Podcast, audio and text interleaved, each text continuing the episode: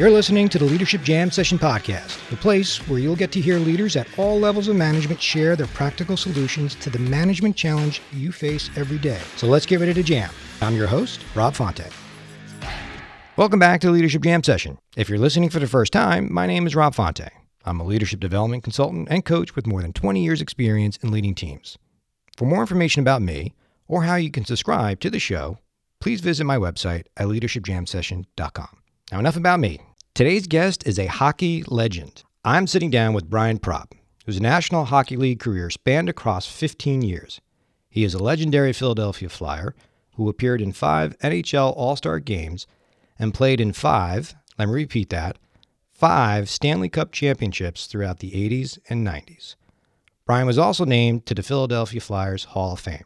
Brian's also a former sports broadcaster, entrepreneur, and a philanthropist in his community. Brian Propp is currently the Director of Strategic Relationships at Wolf Commercial Real Estate in New Jersey. And I think you'll be interested to hear about Brian's journey, a leadership journey filled with tremendous success, as well as having to lead through adversity both on the ice and later on off the ice in life, including suffering a massive stroke almost five years ago, which we'll talk about his inspirational story to recovery a little later in the show.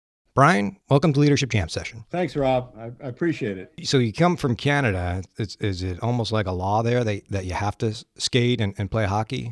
Yeah, everybody does. Uh, even my sisters played hockey, and uh, I grew up in a town of 300 people in Saskatchewan, Canada. My dad was a Lutheran minister.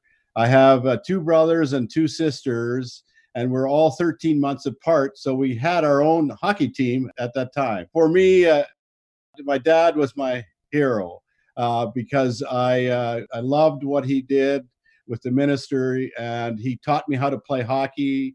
He taught me how to give back, be honest, and I I have uh, you know I learned from that from my dad at the start. Sounds like your dad was a huge inspiration to you as well. Had a lot of influence in, in shaping and molding you as well. So, what did you struggle with the most, maybe early on in your career?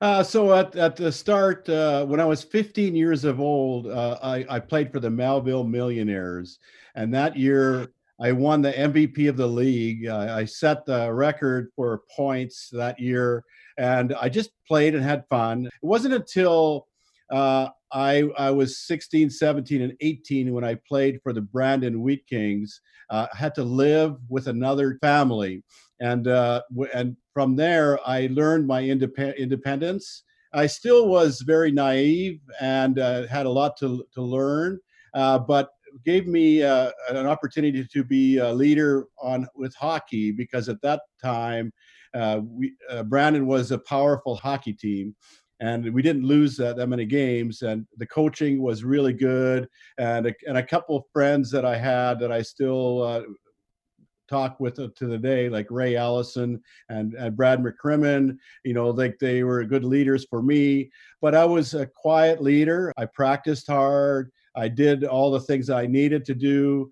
Uh, but by being so quiet, you know, people knew that uh, you know I, I wasn't that out, outspoken, but I led by example. Did you find that that was challenging when when you made it into the into the National Hockey League? Because again, there's a lot of leaders out there, particularly in, in, the corporate world, that do have that quiet leadership presence that oftentimes get either overlooked or it's kind of like the the out of sight, out of mind, and yet they have tremendous leadership presence, but it just gets overlooked. So I'm just curious when you made it into into the pros, if that kind of held you back a little bit to some degree. Uh, yes, uh, I know that in 1979 uh, I, I, started with the Flyers at that time, uh, but I had a great leader. Uh, Bob Clarke was an awesome leader he uh, taught me from the start how to uh, practice hard, how to live by uh, live by example, be consistent, and, and I listened to him and all the things that he's been doing in his life. Uh, it, he was uh, 10 years after they won a couple Stanley Cups in 74 and 75, but he was always one of the top leaders in the world.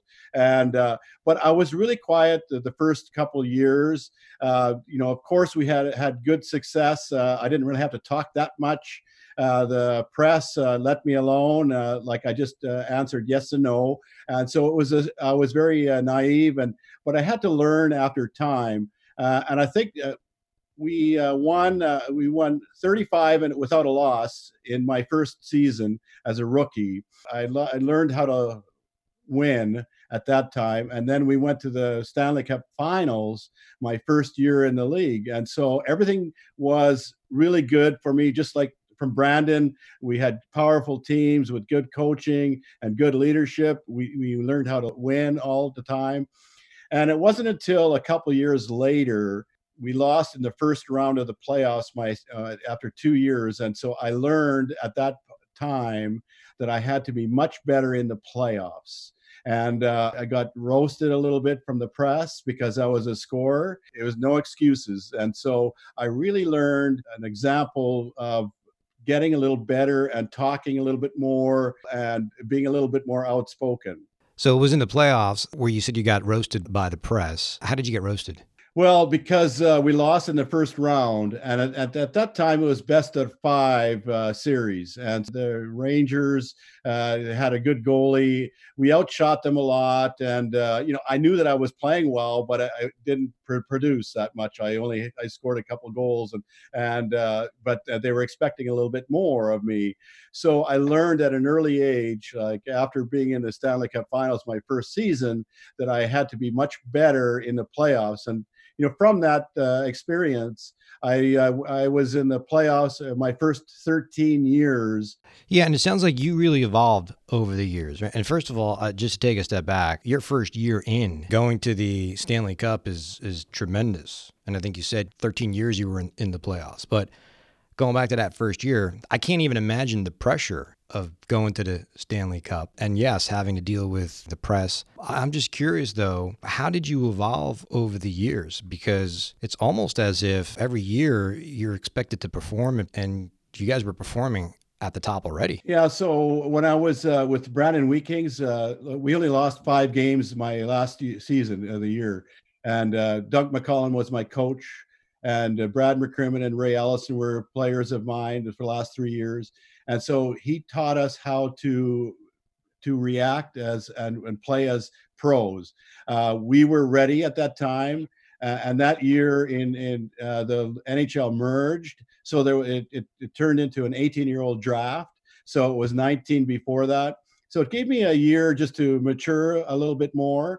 And uh, and from my first year in the league, you know, the first game I, I played with Bobby Clarke and Reggie Leach uh, as a line and then I scored the first goal was my game winner, and I had an assist, and then I I, I scored against uh, Bob Bill Smith, and who was an Islander, and uh, you know I, I remember that because you know first game, first first game winner, which is was special, and then uh, you know then I thought it was hey it's, it's like Brandon, uh, we lost, we won all the time, so in the second game we lost nine to two and i was like whoa what's it going to be like after that?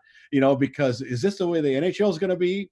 And then we went a 35 undefeated uh, streak probably never will be broken. So at the start it was uh, great for me uh, you know just to, to learn from that.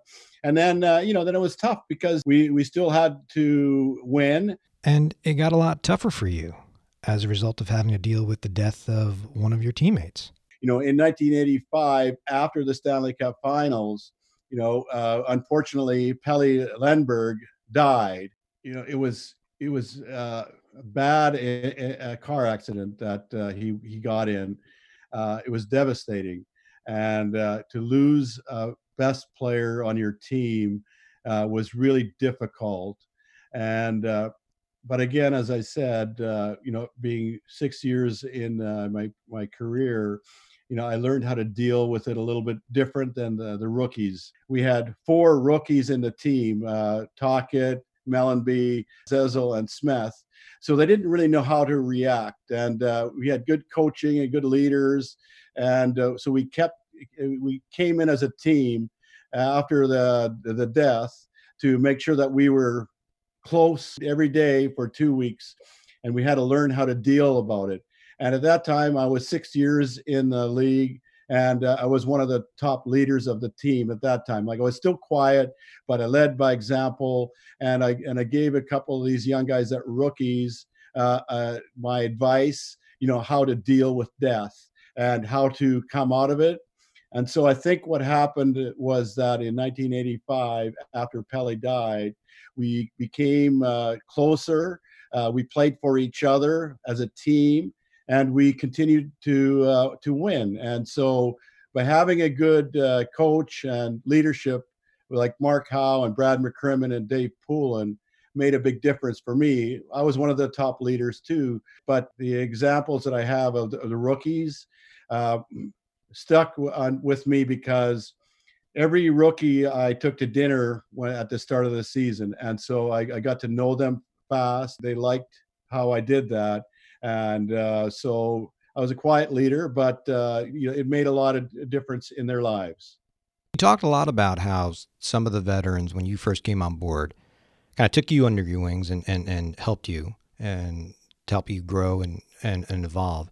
And it sounds like that's what you were doing, as you mentioned, with, with the rookies that came on board once you were more tenured on the team.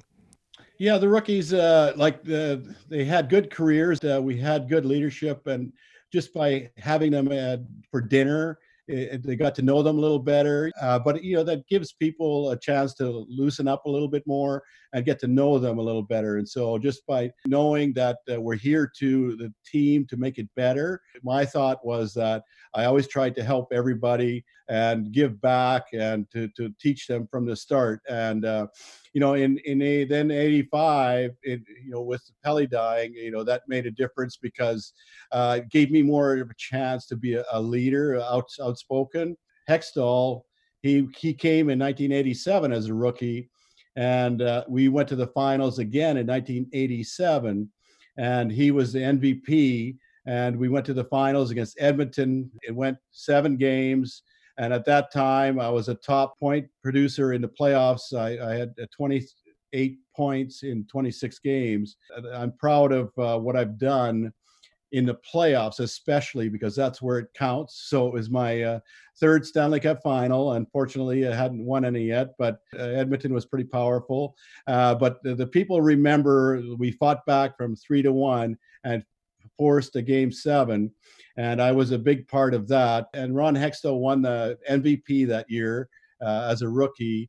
And, and I and I, I learned from that. Uh, even if you're uh, losing, you have a chance to to be a, a good leader.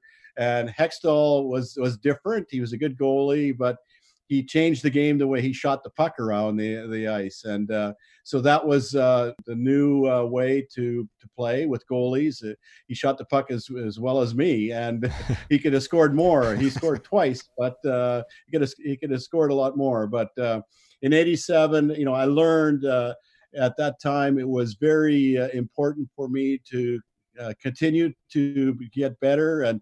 And correct me if I'm wrong, but 1987 was a big year for you an important highlight in your career. At that year, it was a Canada Cup was in the in the fall of 87 so we're the, the best players in the world were playing in the canada cup. And so i played for team canada and we ended up uh, playing a three game series against russia. I played a line with mario lemieux and wayne gretzky. And so uh, at that time i was the oldest player in the league at that time, and it was my seventh year in the league. But because of the success I had in the playoffs the year before, they picked me as a, leader because at that time I was more experienced. Uh, I played a couple of world championships in 82 and 80, 83. So I knew how to play in the bigger rinks. But this was Canada, and it was in Montreal and a uh, three game series, which was, uh, was known as one of the best series in hockey all time. Uh, you know, every score was six to five. We lost the first game six five. We won the second game in overtime six five, and then we won six five to win the Canada Cup, which a lot of people uh, you know are very proud of. And it was sort of like uh, playing in the Olympics. And at that time, the Russians didn't get drafted; they had to defect and so it wasn't until 1990 that uh, the NHL had them get drafted. So it was special for them, sort of like the Olympics. Uh, but they were really good too. Uh, but I really learned because uh, leaders like uh, Wayne Gretzky, Mike, Mark Messier, uh, Paul Bo- Paul Coffey and Bourque. You know, they they were top leaders the last seven years, and then from that, I, I also learned from Mario Lemieux. He learned how to win in the that Canada Cup, and uh, so it taught him a lesson. And unfortunately for me, he kind of learned from that and uh, won the Stanley Cup in 80, 90, 91 against uh, me in Minnesota. So, but he learned from that uh, how to be a much better player. Yeah, it's interesting. A lot of people, you know, obviously talk about the miracle team when when in in the Olympics when U.S. beat Russia, but in the Canada Cup, for uh, that was just as big for Canada. Oh, big time! Yeah, yeah because uh, yeah, the series was unbelievable. Like uh, uh usually, usually they only have one game that they have and one win, uh, the winner. But it was a three-game series and so it was best of three, which uh, which was special. And thankfully for me, uh, we, we, didn't lose two in a row, and uh, we still was able to win. So, so I was uh, very happy that I was on the winning side after three Stanley Cup Finals, uh, with the winning the Canada Cup.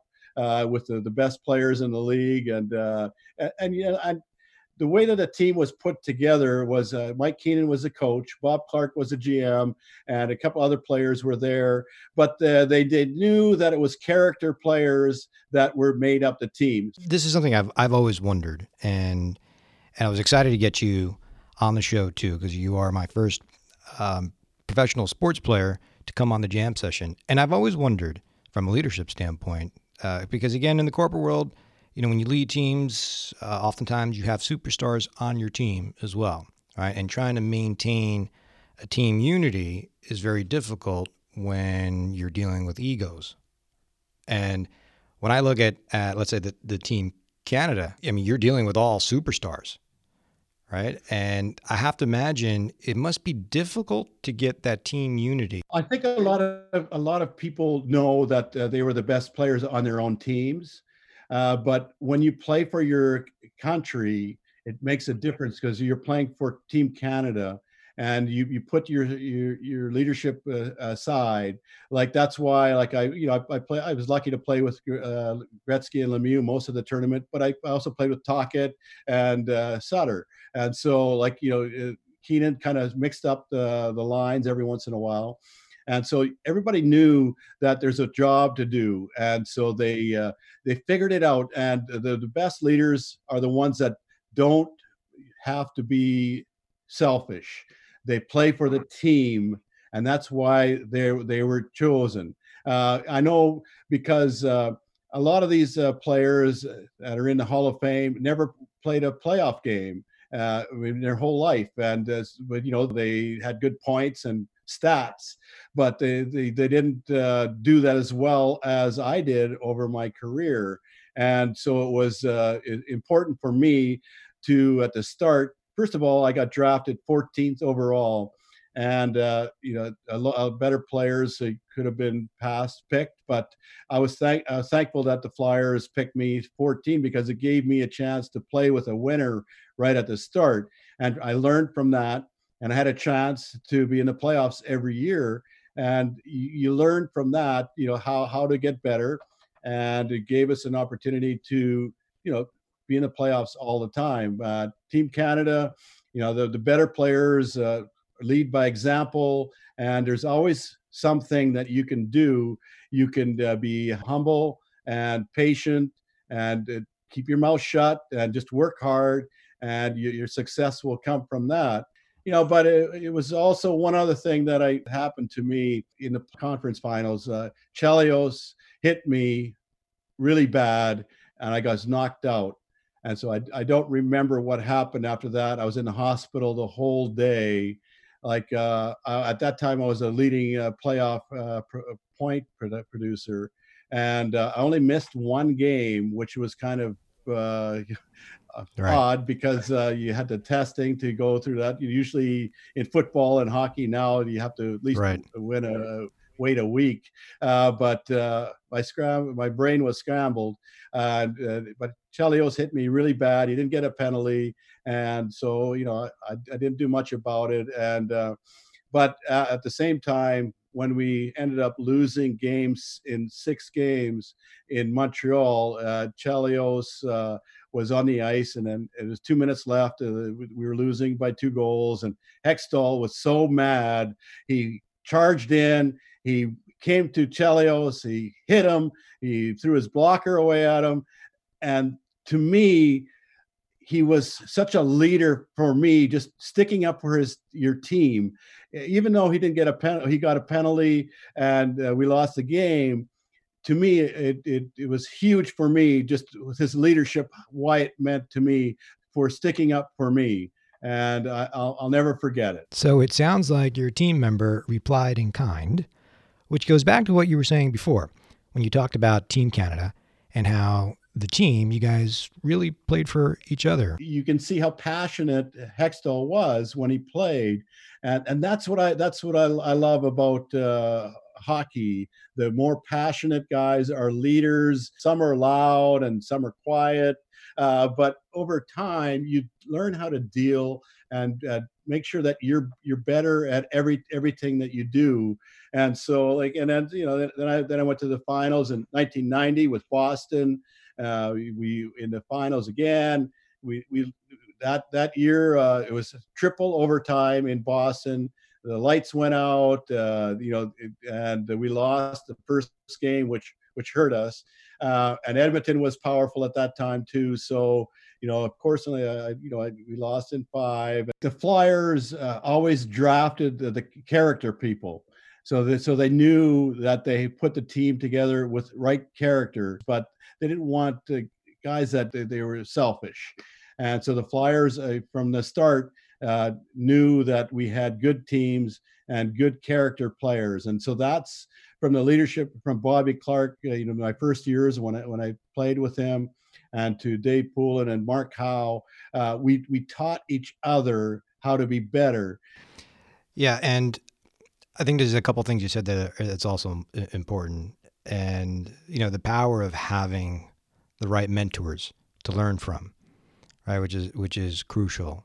You know all throughout this episode i heard you re- reference the people who have helped you mentored you and and i think that that that's critical. The other piece of it too is how you just continue to pursue increasing your skills always trying to get better and it is amazing to hear the humility in you, even after all the success you've had. I mean, you played in five Stanley Cup championships, you were in playoffs 13 out of your 15 years, and all the success, and you are an extremely humble individual, which I think speaks to your character as well. And, and I do want to uh, shift gears here because, you know, we talked a little bit about the challenges and adversity that, that you had to face with on the ice but you also had to deal with and overcome some significant personal adversities with with a massive stroke that happened to you almost five years ago.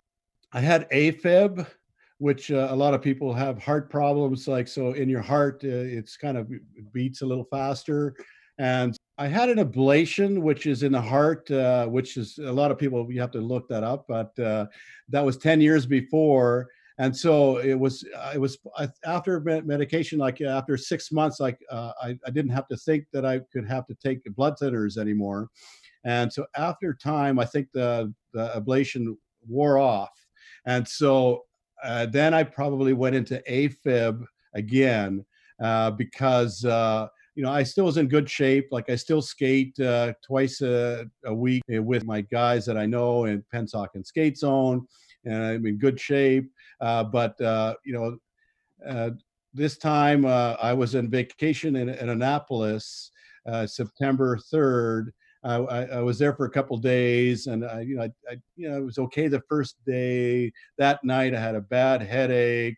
Uh, I didn't feel well, and so what happened is that I fell out of bed, and it, uh, it hit the side of my head at the middle of the night, uh, lost a couple teeth. Uh, you know, all those years playing hockey, I never lost any teeth, but I couldn't talk. I couldn't move. Thankfully, my son and daughter were there at the start to be able to go to the hospital in, in a half an hour.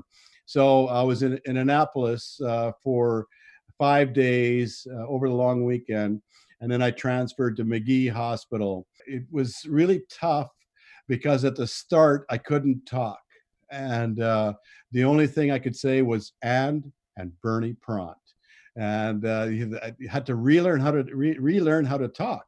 And so it took a long time with my speech therapy, my physical therapy, my occupational therapy. I did it uh, three days a week for six weeks straight. And then I went five days a week uh, outpatient in Magee. And so it took me a year and a half to get much better. Uh, thankfully, uh, after time, I, I, had to relearn how to talk, uh, and it you know just took me a long time. And uh, but you know, I, am always looking for different ways that I can get better. And uh, you know, I've done a couple things that have helped me. Uh, the NHL program uh, that they had for me having a stroke and uh, it was i had to go to colorado just to to try to go there they gave it for free. So i did a stem cell treatment and that was in uh, january of 2017 and immediately i noticed an improvement with my speech and i still have aphasia from the stroke which means that the words don't get out as much as you want. But i think by me meeting a lot of people and being outside uh, outside all the time uh, talking with people i'm more comfortable with uh, talking and uh, i just learned how to slow it down a little better and uh, take my time. Stem cell transplant uh, you know is, is, often associated with cancer patients. I never realized it was used for stroke victims as well and in this and specifically to help you get your speech back yeah, and you know, at, at the same time, it, it, it helps with the joints because a, a lot of football players uh, have have done that for years, and a couple of the hockey players, you know, need the help, uh, especially their joints. Uh, but for me, it was more uh, help my speech uh, much much better and uh, you know and i kept working at it you know i still uh, you know do a lot of different things to you know, to help my body uh, anything with the brain. And, and another thing that I've been doing is uh, I work uh, I, every night. I uh, use the BEMER machine. It's a company from Germany that's been around uh, for 20 years. It helps the circulation in your whole body.